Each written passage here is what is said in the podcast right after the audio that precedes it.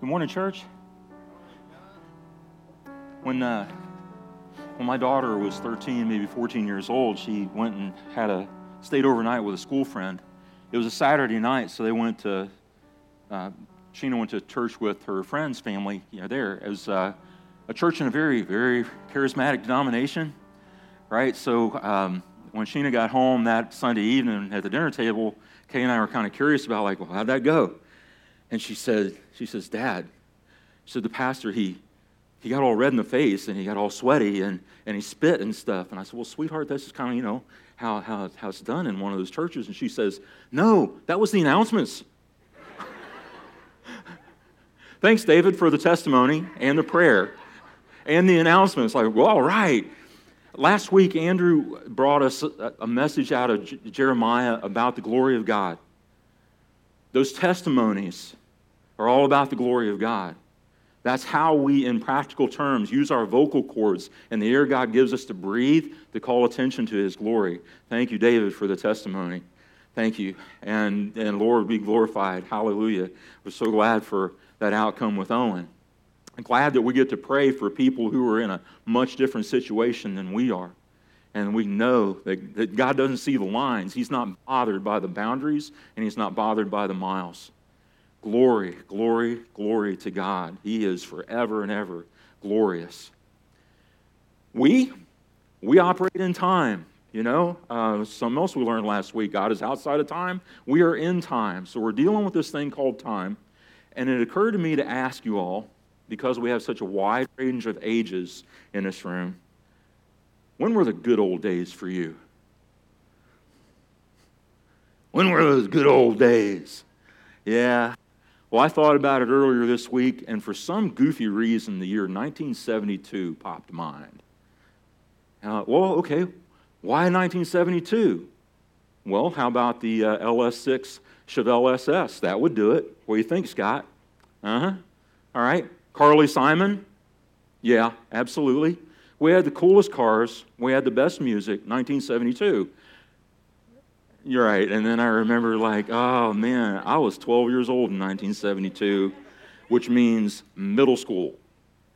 Nope, those couldn't have been the good old days. No way. Not, not from my perspective, for sure. But, you know, we're in this uh, two year through the Bible reading plan. We've been getting a whole bunch of history of our people, actually. You know, uh, God looked at Abraham and said, I choose you. And there's been this lineage. Galatians 3.29 says, if you belong to Christ, then you are Abraham's seed and heirs according to the promise. All this stuff we've been reading in the history sections of our Bibles, that's us. That's where we came from. Have you noticed there's another column in that reading plan? and it'll have Psalms, Proverbs, you know, the, the, the poetry and wisdom books. And we read those in parallel with, with some of the history, and even when we get into the Gospels and New Testament, we'll be doing that again. Well, we haven't abandoned Jeremiah. The, uh, I was looking right at you, Jeremiah, when I said that. We haven't abandoned the history section, but we've, got a, we've gotten a pretty good picture of the, the period leading into the captivity from Isaiah. We've gotten an inside look, inside out look from Jeremiah, and we've still got the Lamentations soon, right? Uh, that we're uh, the outgrowth, the crying out from that period of Jerusalem falling and then the Babylonians taking uh, our ancestors into captivity. But I thought right now it might do us, do us some good to think, well, in Jeremiah's time and the people who were with him along there, what would they say were the good old days? And I think the Lord has been so genius, He's given us these sections of Psalms to look at because probably the people in Jeremiah's time would have been looking about 400 years previous. You know, in Jeremiah's time, like about 600 BC, that had been looking like in the days of King David, about 400 years before. Ah, those are the good old days. The promised land truly is secure. Our enemies are subdued, and you speak the name of David, and nations tremble. So, how good were those good old days? Well, let's revisit them through one of the Psalms, and we'll try to get actually, actually a good picture of it. How good were they, or were they not? So, if you'll grab a Bible, if you'll open up to about the middle, you'll probably land someplace in the Psalms. And we're going to go to number 27. Psalm 27, and that was like Monday of this past week or something like that.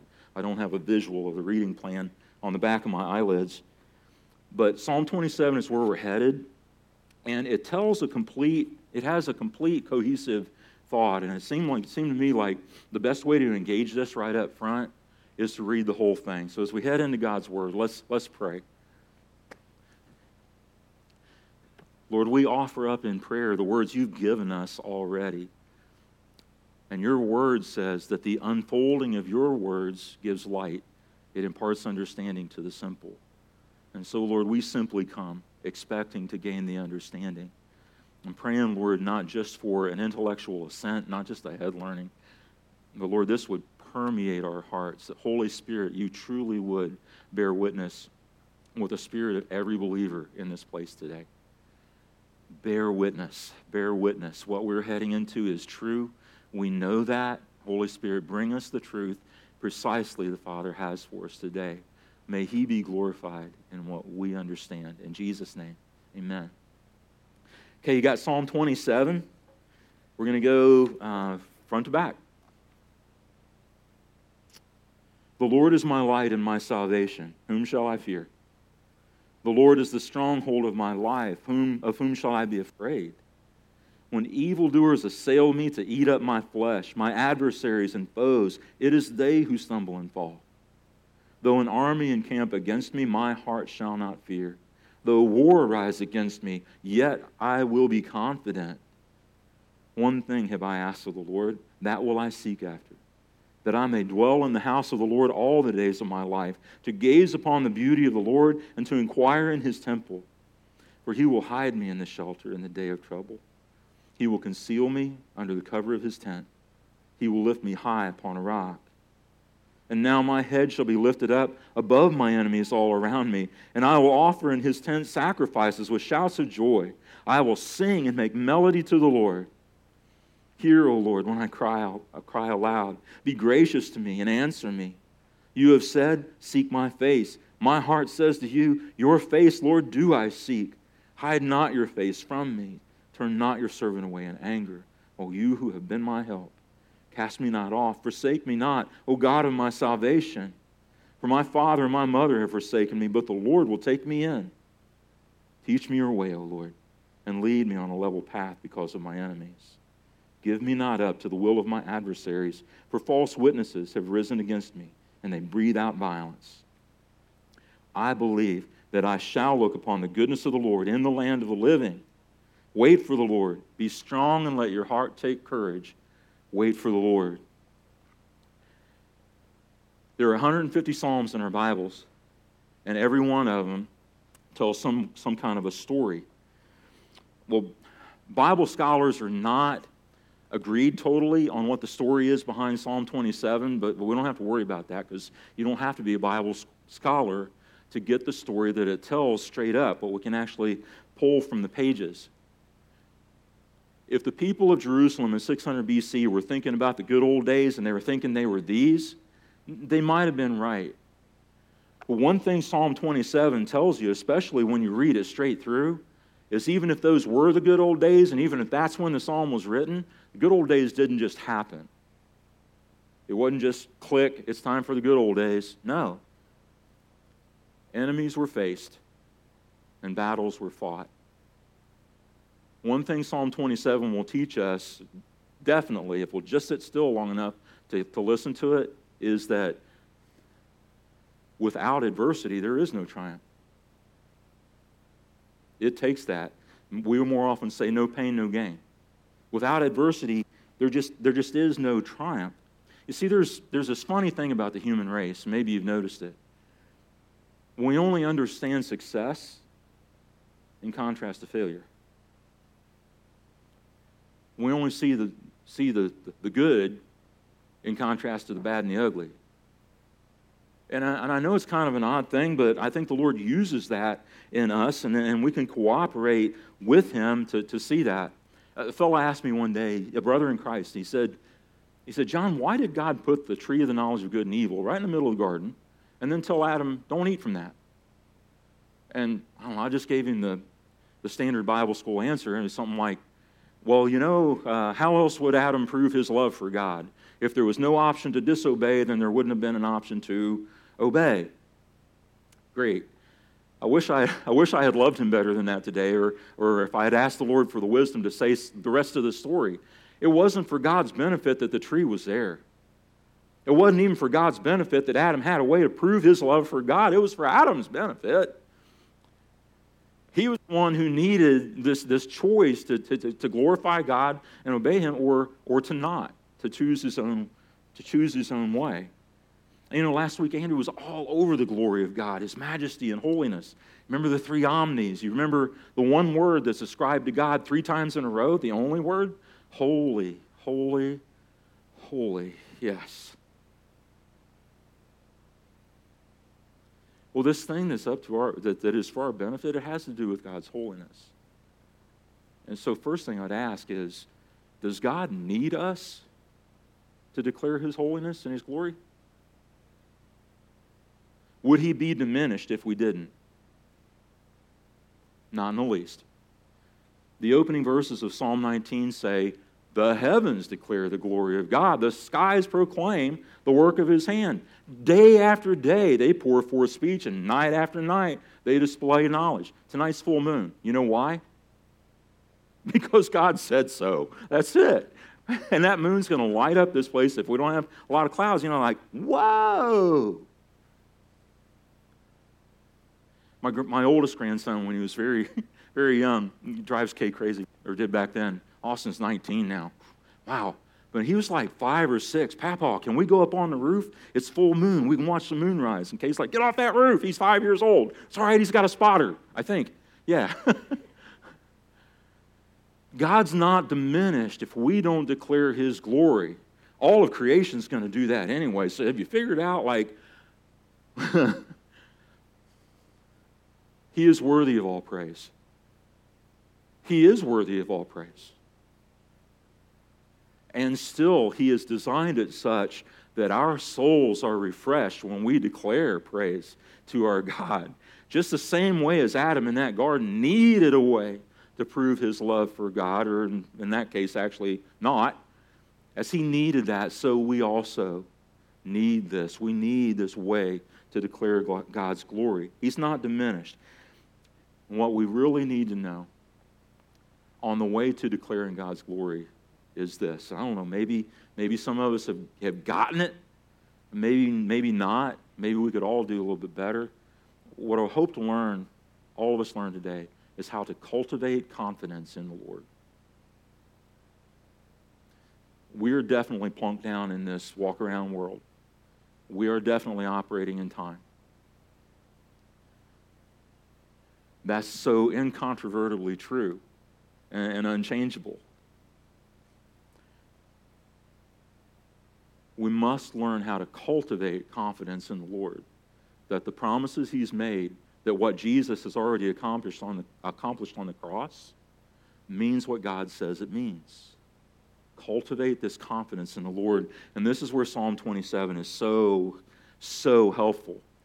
You see, two stories. Stories come in base, two basic flavors. Some stories have what's called a what plot. Any writers in the room? Some stories have what's called a what plot, which means you get one event right, in the, right up front, and then you keep turning pages to find out what happens next. And then other stories, they have what's called a how plot. You get all the important stuff pretty much page one, and then you keep turning pages to find out how that happened. Well, Psalm 27 is a how plot. Okay? So, what we get right up front in Psalm 27 is this the Lord is my light and my salvation. Whom shall I fear? The Lord is the stronghold of my life. Of whom shall I be afraid? David's making this declaration right here. Now, how did that happen? Well, let's unpack the plot. And the first thing we'll do is understand who the players are in this story. So if you look at the, I know the superscriptions are not actually scripture, but this one just says of David, that little note above the psalm. So we have the psalmist who is David. Now, David is singing about God. Soon he, he transitions to singing to God in this song. Uh, so we know we've got David as a player in this story. We know we have God and as a player in this story. Like, who shows up next? Well, that would be right here. When evildoers assail me to eat up my flesh. Yeah, those would be the bad guys. And there's no shortage of them. So we got the, the, the whole cast David the psalmist, we have God, and we have the enemies. The enemies. And they and they are many. Look how David names them over and over. He says, Evildoers, my adversaries and foes, an army encamped against me, my enemies all around me, my enemies again, my adversaries, false witnesses who've risen against me, and they breathe out violence. You know, for a little old 14 verse psalm, the, the enemies get a whole bunch of bunch of airtime. Like, what's what's up with that? What's up with that is mostly this. There is this there's this strange idea that we get introduced to at an early age, uh, probably in our in our preschool years, but if not, certainly by the first day of kindergarten, we get introduced to the idea that it's possible to get through all of life and never encounter an enemy. Like, oh, gee, if I don't make any enemies, there won't be any. Well, here's what, here's what really happens. If you took two three year olds and you put them in one room with one toy,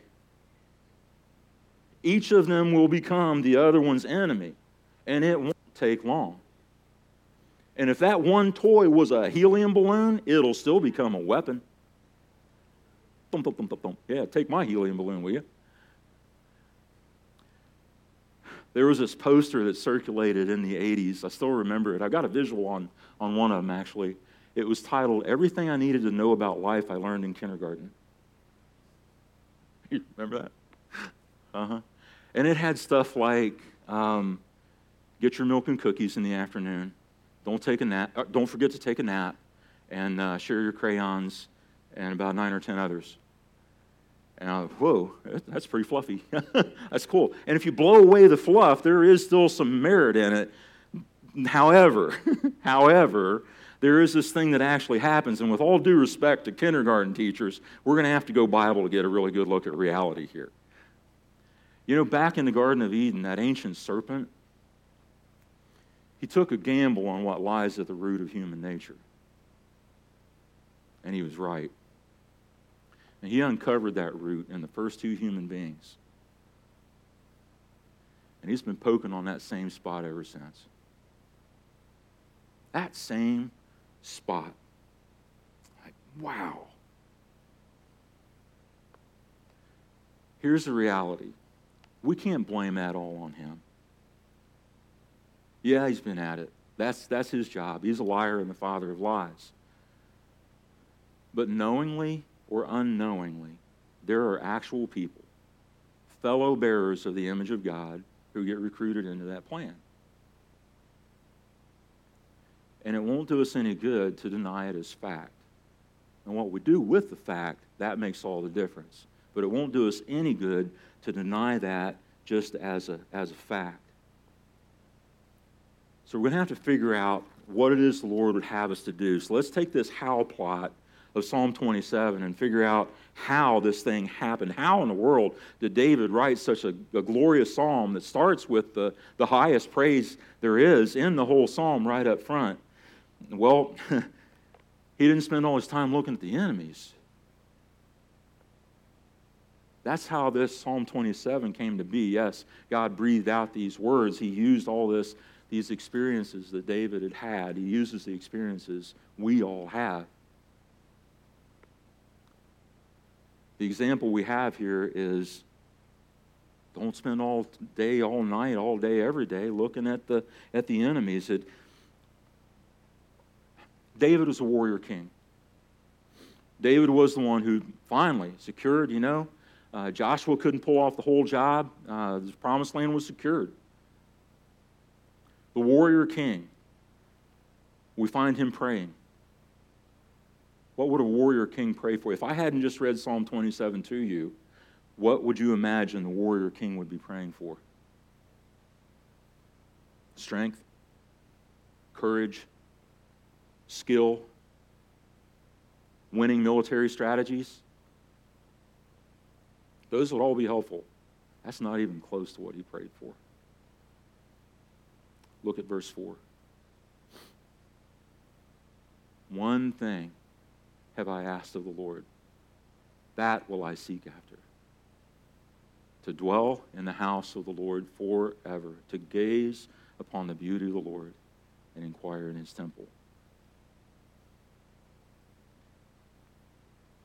I love the place in the psalm where David transitions from singing about God to where he transitions to singing to God. Verse 7, he says, Hear, O Lord, when I cry aloud. Be gracious to me and answer me. You have said, Seek my face. My heart says to you, Your face, Lord, do I seek. What he's demonstrating for us here is, is a way of living out the life of faith that I'm going to call acknowledge and resolve. Acknowledge and resolve. Acknowledge that there is an enemy. Acknowledge who and or what the enemy is. Take a clear-eyed look at that person, that situation, that illness, that calamity. Understand the realness of it. And then resolve to not engage the enemy on the enemy's terms but to choose an entirely different tactic. A tactic that, from what I've seen, throws an enemy off balance anyway. Encamped all around, ready to do battle, ready to come in and cash in and end your story. And what are you doing? You're gazing upon the beauty of the Lord. Imagine the conversation in the enemy camp. What's she doing? I don't know. They don't know what to do. Acknowledge and resolve. Well, so much for the enemies. Let's not spend all of our time looking at, looking at all that. What, do we, what we really want to know is how to cultivate confidence in the Lord, because that's the, that's the means by which we choose this other tactic. We resolve. Resolve will take you only so far. It has to be rooted in something. There has to be an account that resolve is drawn from. And this cultivating confidence in the Lord, that's it. That's it. So David shows us again in, in, in Psalm 27. He says, He is my light and my salvation. So he's singing about God. Hear, O Lord, when I cry aloud. He is singing to God. And then he makes one more transition in the psalm. And I love this part. And it's the point where he goes like this. Just like that, Autumn. And he looks the reader in the eye down through the ages. It's, it's startling. Read through it again. It's startling. It's like you're watching a movie and suddenly the actor looks straight into the camera. You go, whoa, he knows I'm watching. It's that, and it's verse 13. I believe that I shall look upon the goodness of the Lord in the land of the living. Whoa, that sizzles with confidence. That's, that's electrifying.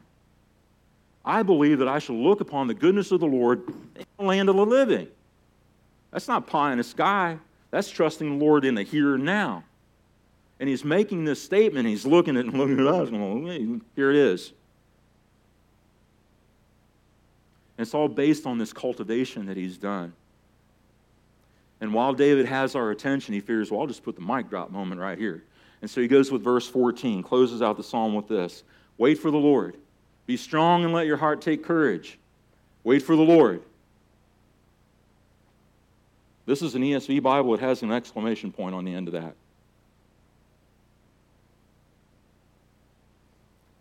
You all did not look the least bit exclamatory when I, when I recited that verse. You just didn't.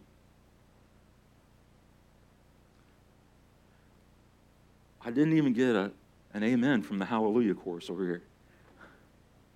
But I'm, I'm not surprised, and I'm not trying to throw, throw, throw, throw guilt or shame on you. I just, Here's the, here's the reality.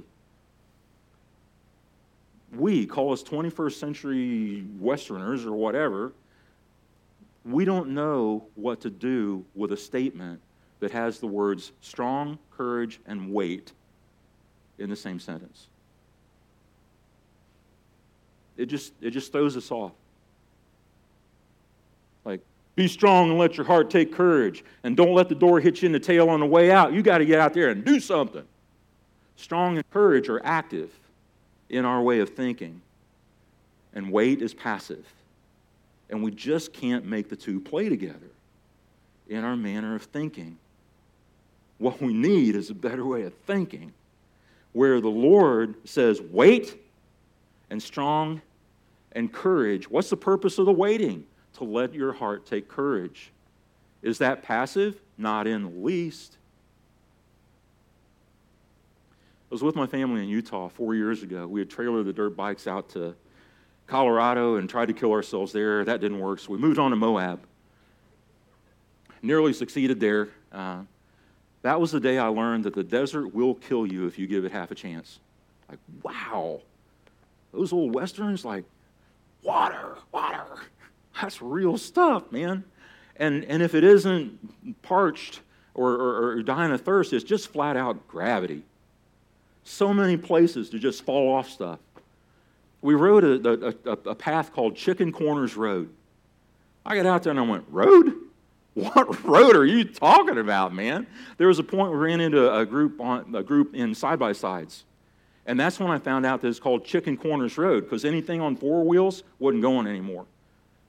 You had this, and you had this, and you had way down there. Most of that trail was along the Colorado River. Oh, I wanted so much to ah, just pull off the helmet, some of the heavier gear, and jump in. That looked so refreshing. And like every place I saw it, it was 200 feet straight down to the river.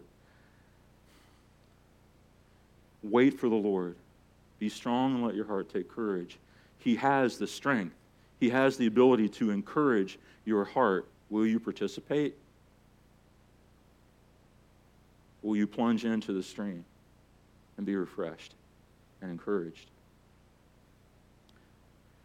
So I'm not blaming any of us here for not making the rafters ring when I read Psalm 27 14. I get it, right? I don't tend to either. Like I said a while back, I don't exalt very well, but I'm hoping to get, hoping to get better at it.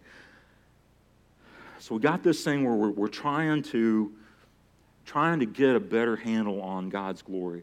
I'm so glad that God put it on Andrew's heart last week to spend every breath he had telling us, us about the glory of God. This is just, this is like, well, what do we do? How do we respond to that? Lord, please teach us. How? Because we're just really not very, very good at it. And what we're going to have to get, yes, is a better way of thinking. We're going to have to get, sometimes we say the broader view. Motivational speakers will say, you need a broader view. You need to see the bigger picture. We need to see the cosmic picture. And counting a couple of times I said it in first service, I'll bet you I haven't used that word I'm 60 years old. I bet you I haven't used that word half a dozen times before today. We've got to get this cosmic view of God's glory. And His enlightening through the Holy Spirit is the only way we're going to get this. If, if you're looking for the glory, of, of course, Psalm 27 14 only fizzled. Because most of the time, what we got, we got our noses on the table like this, like we're trying to read the date on an old crusty penny. Like, is that, is that the glory of God? Like, back the heck up. Back up. We've been doing this Bible reading plan for 13 months now. We're a little over halfway through. We've seen so much of the glory of God. We've seen the deliverance of his people out of Egypt, just, just that. Just that. If God decided today to rearrange the stars in heaven, so that tonight, when we swing around away from the sun, and it's what we call night, we look up in the, in the sky, and God has taken these stars and he's, He has spelled out a message. What do you think the message would be? Any suggestions? Sister in first service said, Be still and know that I am God. All right, that sounds good. Yeah, Joy likes it, right? Uh, another sister here said, uh, the heavens declare the glory of God. Well, yes, they do. you see that message above the full moon tonight, go, yep. So that would be a good one, too. Looking into Scripture, and there's so, so many, so many good messages that could be spelled out in the stars of heaven. How about this? Look, looking to Jesus the founder and perfecter of our faith. Could that be a message the Lord would spell out in the stars in the sky tonight? Knowing that here we are, living out this life, living out this life of faith, knowing that, that, our, that we walk by faith and not by sight? Would that be a helpful message, looking to Jesus, the founder and perfecter of our faith? Could be. I think it's worth doing, and here's, here's why I think it's worth doing. Scripture talks about two Adams, A D A M S's, not A T O M S's, right? The first Adam and the last Adam. The first Adam was that man of dust whom the Lord God formed and then put him into the Garden of Eden to work it and keep it. And the last Adam is Jesus. All the other Adams in between, like, you're just Adam. the first Adam and the last Adam. And remember how I said we only recognize success in contrast to failure? The first Adam failed. The last Adam succeeded. We know that. But here's what I would love for us to get a hold of today. Did you know that the last Adam, Jesus, succeeded at precisely the point the first Adam failed? It wasn't just like this general success, like Jesus is better than Adam, you know, the man of dust. Like, duh. No, no, no all that time between the first Adam and the point where the second Adam succeeded, that was on purpose. That was timed to the, to the finest fraction of a second you could possibly imagine. It was exactly right there. Call it the fullness of time. Call it what you want, but he succeeded in precisely the point the first Adam failed, and it had to do with the glory of God. Is God holy? Does that matter? So the first Adam, he's in the Garden of Eden. He sees the tree of the knowledge of good and evil. He wants to eat the, of the fruit of that tree. And as soon as there is a second human being on the planet on whom he might cast the blame for him eating the fruit, that's exactly what he does. You can just tell, you can just tell, you can read it, right? It's easy to read it right there and you're thinking, man. So God gives the command, Genesis 2 17, 18.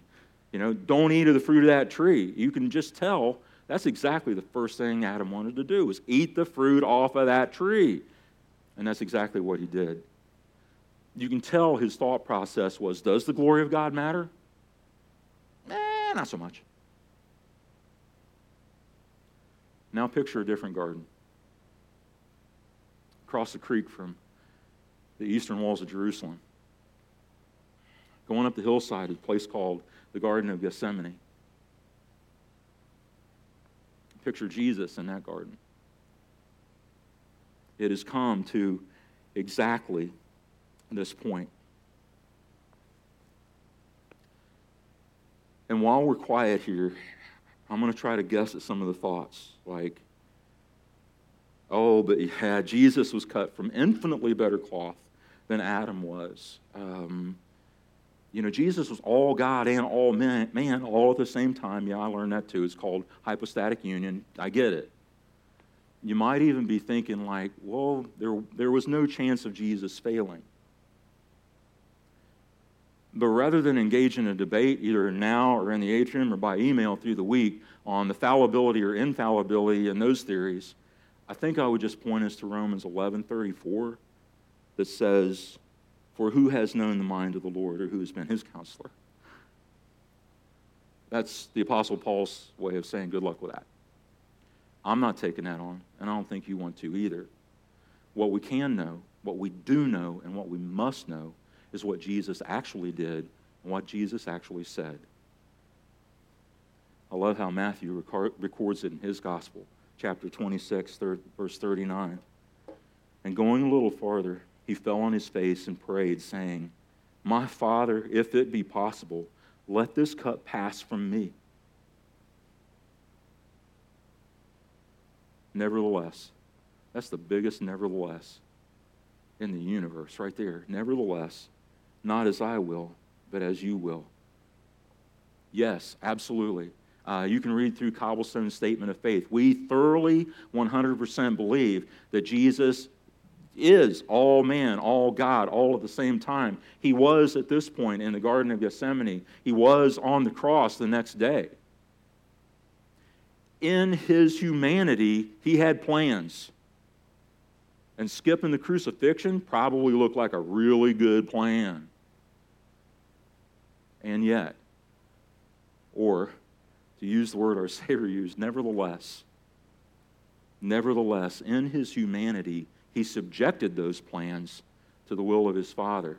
And that's how he declared the glory of God matters, and it matters very, very much. His purposes are pure and perfect, and they will stand. That's how he said it. That's how he said it. And you know the sweetest thing? Here we are um, as, as people in this century, um, looking back on, on that century and, and, and trying our best to kind of look on into eternity and what happens in between. The sweetest thing for us about what Jesus said and what Jesus did is that later on, you know, 41 days later, he didn't ascend into heaven and look back down and go, Well, I made it. What's wrong with you losers? Did not. You know what else is sweet? Is he didn't ascend into heaven and go, I made it. There's a hope for you. Try really hard. One of us got here. So maybe, maybe, maybe, maybe you can too. That's not what he did. What he's been telling us ever since the ascension, through the apostles, through the witness of our people, is Jesus made it, and that's why we can. That's the only why. That's the only way. That was it. It's the only way it could possibly have, have he had to. He made it, and that's why why we can. Rather than look for some other way, let's take him up on that. Take him up on that, that why right there. The, the theologians call it the great exchange. You can, you can sum it up in one verse, 2 Corinthians 5.21. God made him who had no sin to be sin for us so that in him we might become the righteousness of God.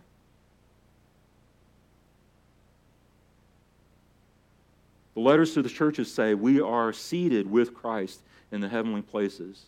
That is a present reality with a future manifestation that's no less real because the manifestation is in the future. The great exchange. Become the righteousness of God. Now, when you remember Jesus saying in Matthew 5, be holy as your Father, be perfect as your Father in heaven is perfect, it doesn't,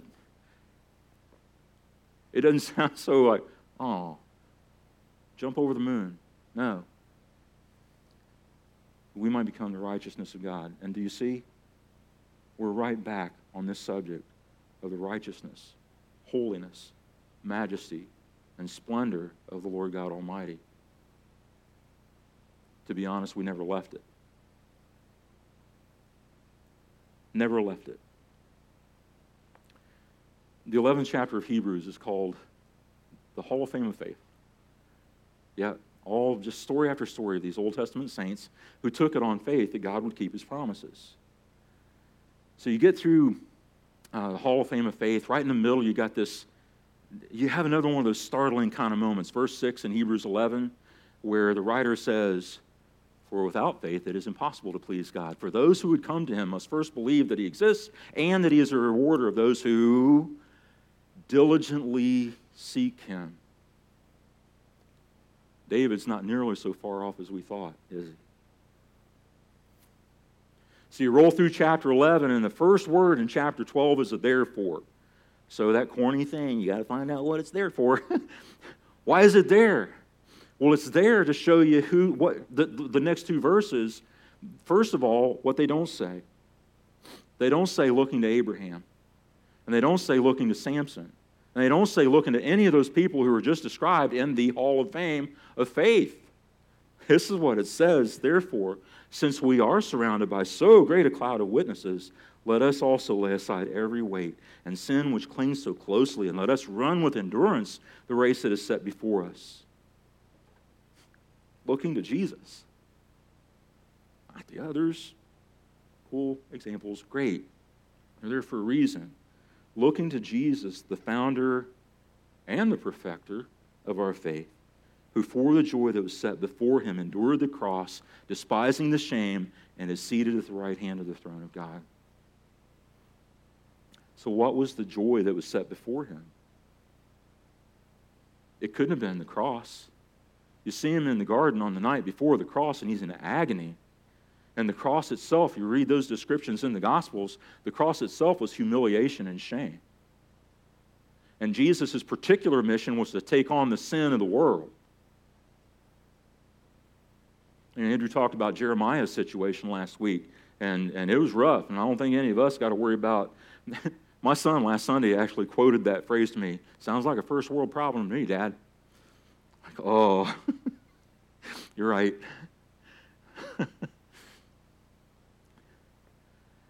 the joy that was set before him was what was beyond the cross, what he had known already.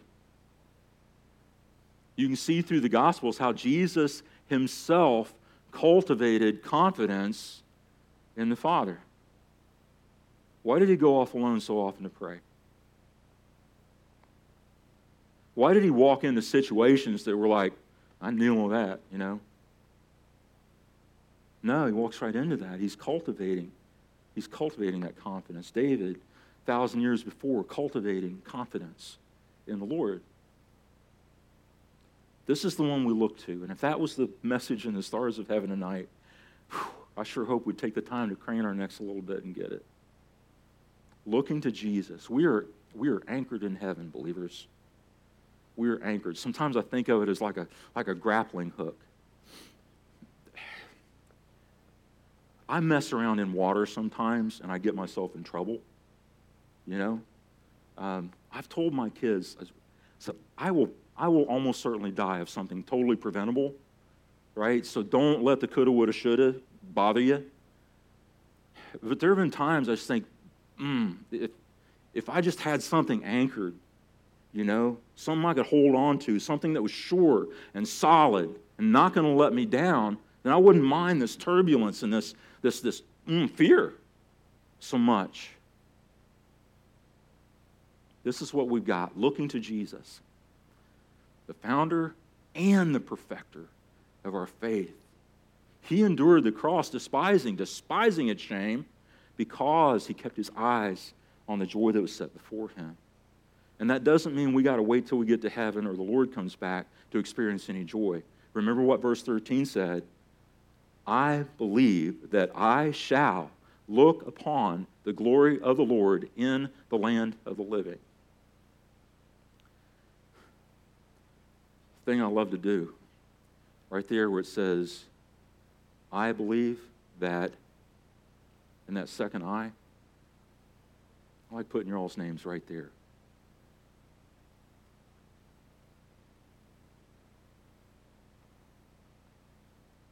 I believe that Philip shall look upon the goodness of the Lord in the land of the living. I believe that Bill shall look upon the goodness of the Lord in the land of the living tugging on that line, tugging against that anchor.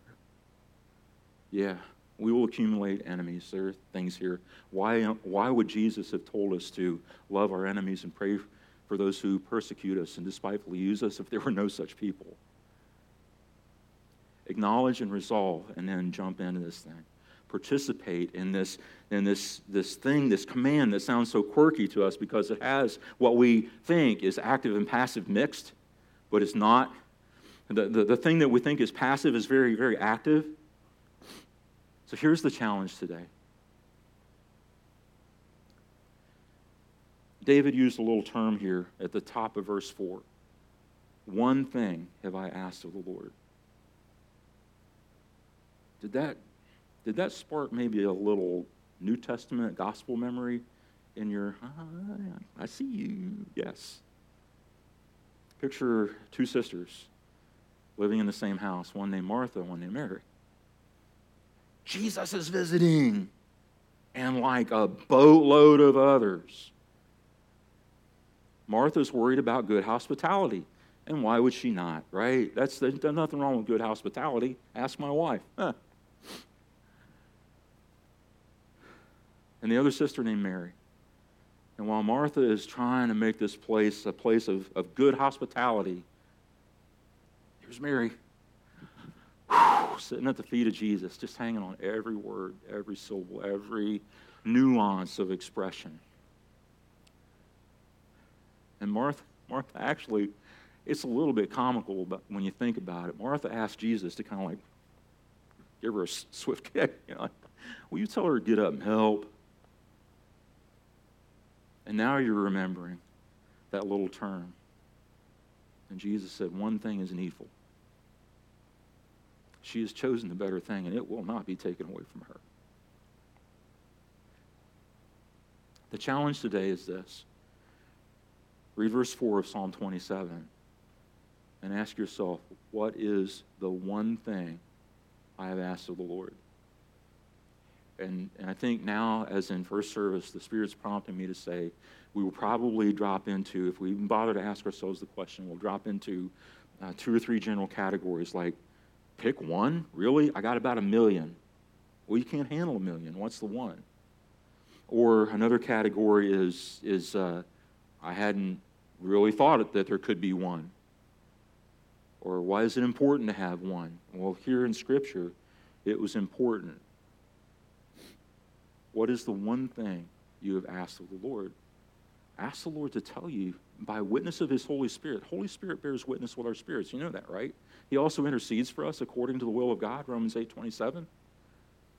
Trust the Lord to tell you whether that one thing was worth asking for.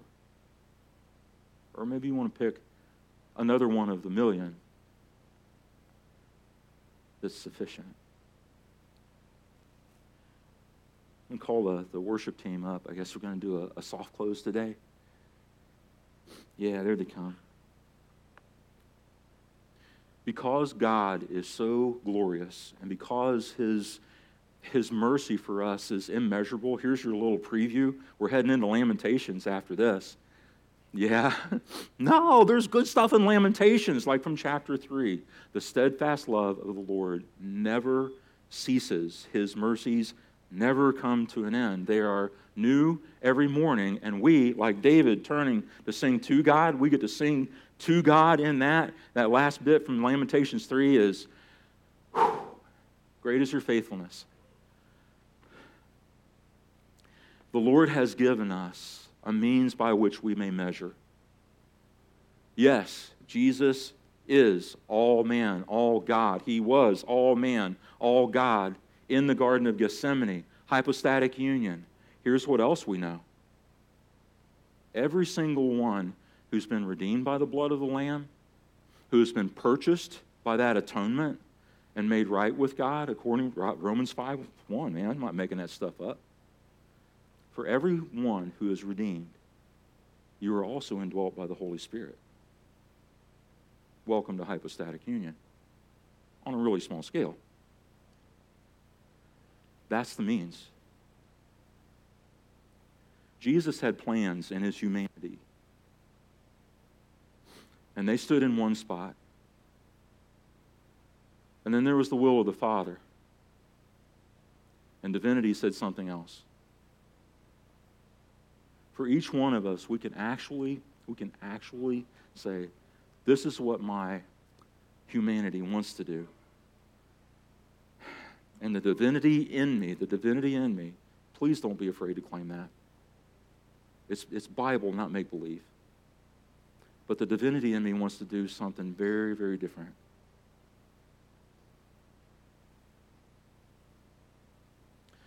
I will gaze upon the beauty of the Lord and inquire in his temple. That's how we do it. And will we get it wrong? Uh huh. We certainly will.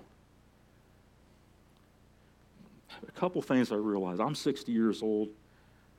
Jack, was it 83 you turned in February? 82, sorry. Oh.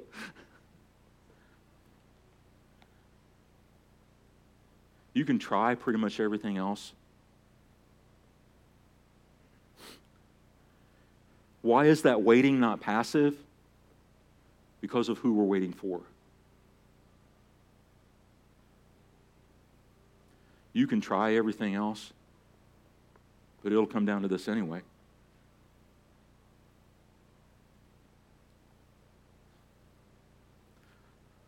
Except for the first verse, I love that old country song. I'm not as good as I once was, but I'm as good once as I ever was.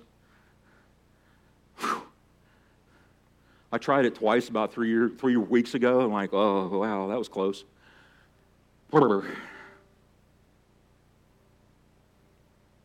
It comes down to that anyway. And I know that's a very pragmatic way of looking at it, but there, there's bound to be at least one more pragmatist in the room besides me.